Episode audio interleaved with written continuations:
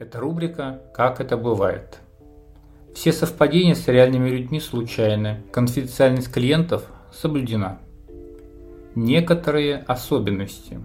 Перед летним отпуском я, как правило, не беру новых клиентов. Успеть детально разобраться в том, что привело человека, времени не хватает. А что говорить о настройке на осознание, совсем не успеваю.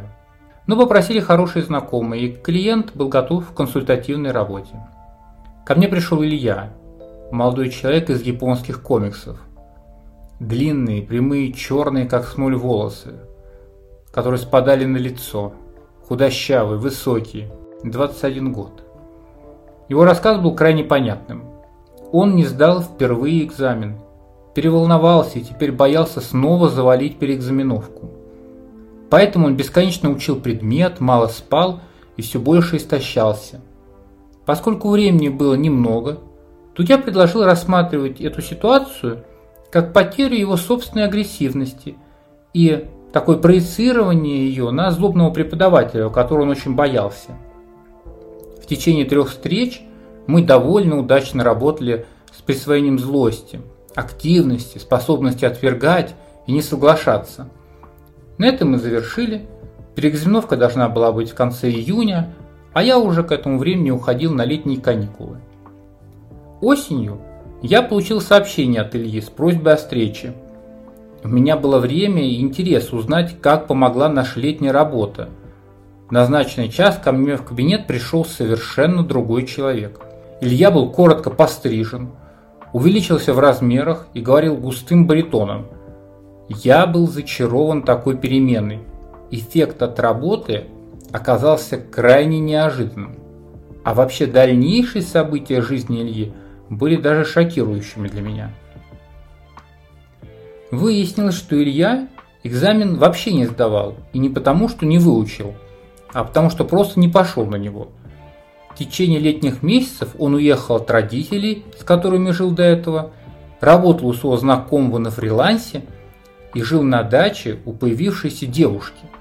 А через месяц он вообще должен был идти в армию, так как попадал под осенний призыв.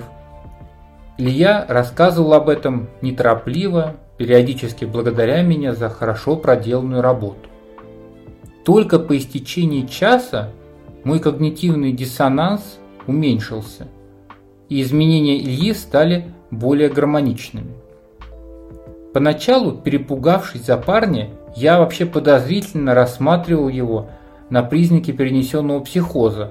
И, в общем-то, я успокоился и смог достроить благодаря этой встрече особенности жизни Ильи, которых не хватало мне ранее. Оказалось, что первоначально он не сдал экзамен вполне осознанно, не отвечая на вопросы преподавателя, который, в общем-то, хорошо знал, а боялся и тревожился он не от будущей переэкзаменовки, а от того, что скрывал это от родителей. Вообще институт, как выяснилось, в котором он учился, был выбран не им, а папой, а поступление туда было давней мечтой его матери. Копившееся недовольство родителями выражалось во все более и более плохой учебе. И, в общем, совершенно не понимая на первых консультациях его истинных проблем, я поддержал его в присвоении способности идти за своими желаниями, выдерживать напряжение при конфликте. И то, что было направлено, по-моему, в сторону учебы, вообще развернулось направление семьи Ильи. Психика действительно целостная система, как ни крути. Добавить что-то в одно место, мы меняем всю ее работу целиком. Илья, поблагодарив меня в 10-й раз, удалился с консультации, а я в недоумении остался осмыслять полученный опыт.